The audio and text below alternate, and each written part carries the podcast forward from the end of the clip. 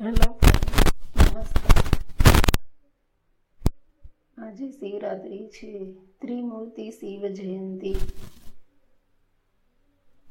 પરમાત્મા શિવ દ્વારા ત્રણ રચના કરવામાં આવી છે, એટલા માટે તેમને ત્રિમૂર્તિ શિવ કહેવાય છે.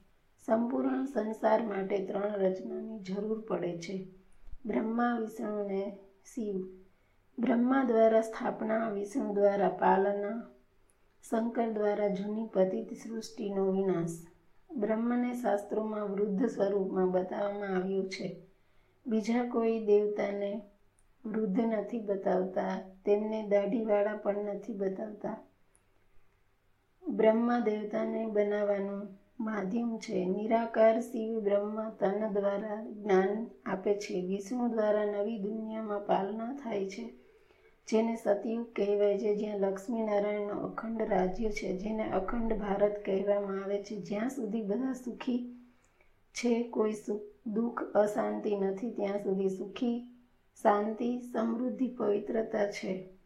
સોળ કળા સંપૂર્ણ, નિર્વિકારી દુનિયાની રચના શિવ કરે છે. બ્રહ્મા દ્વારા અને વિષ્ણુ દ્વારા એમની પાલના થાય છે.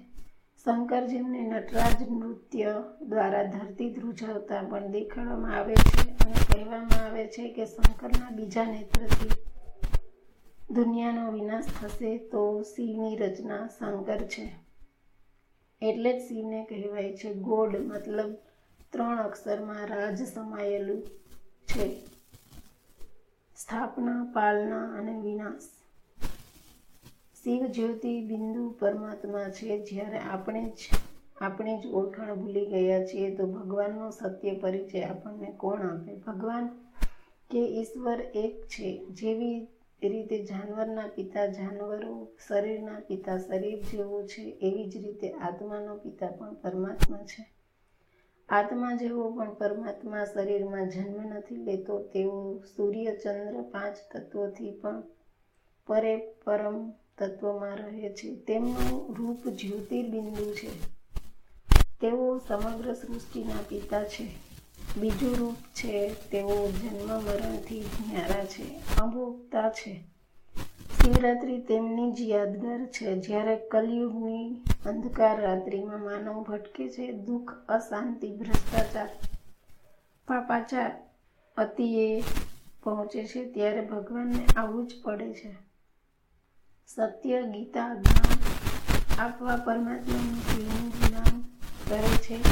નિર્વિકારી બનો, અવગુણોના વિકારોનો ત્યાગ કરો અને જે આત્માનો ગુણધર્મ છે તેનો વિકાસ કરો. સુખ, શાંતિ, પ્રેમ, શક્તિ, આનંદ, જ્ઞાન, પવિત્રતાને અપનાવો. સર્વ સ્વ પ્રત્યે અને સર્વ પ્રત્યે ત્યારે શિવરાત્રિ કહેવાશે.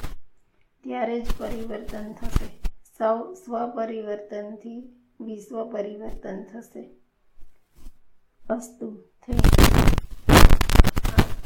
એડવર્ટાઇઝિંગ માટે કરી શકો છો. Thank you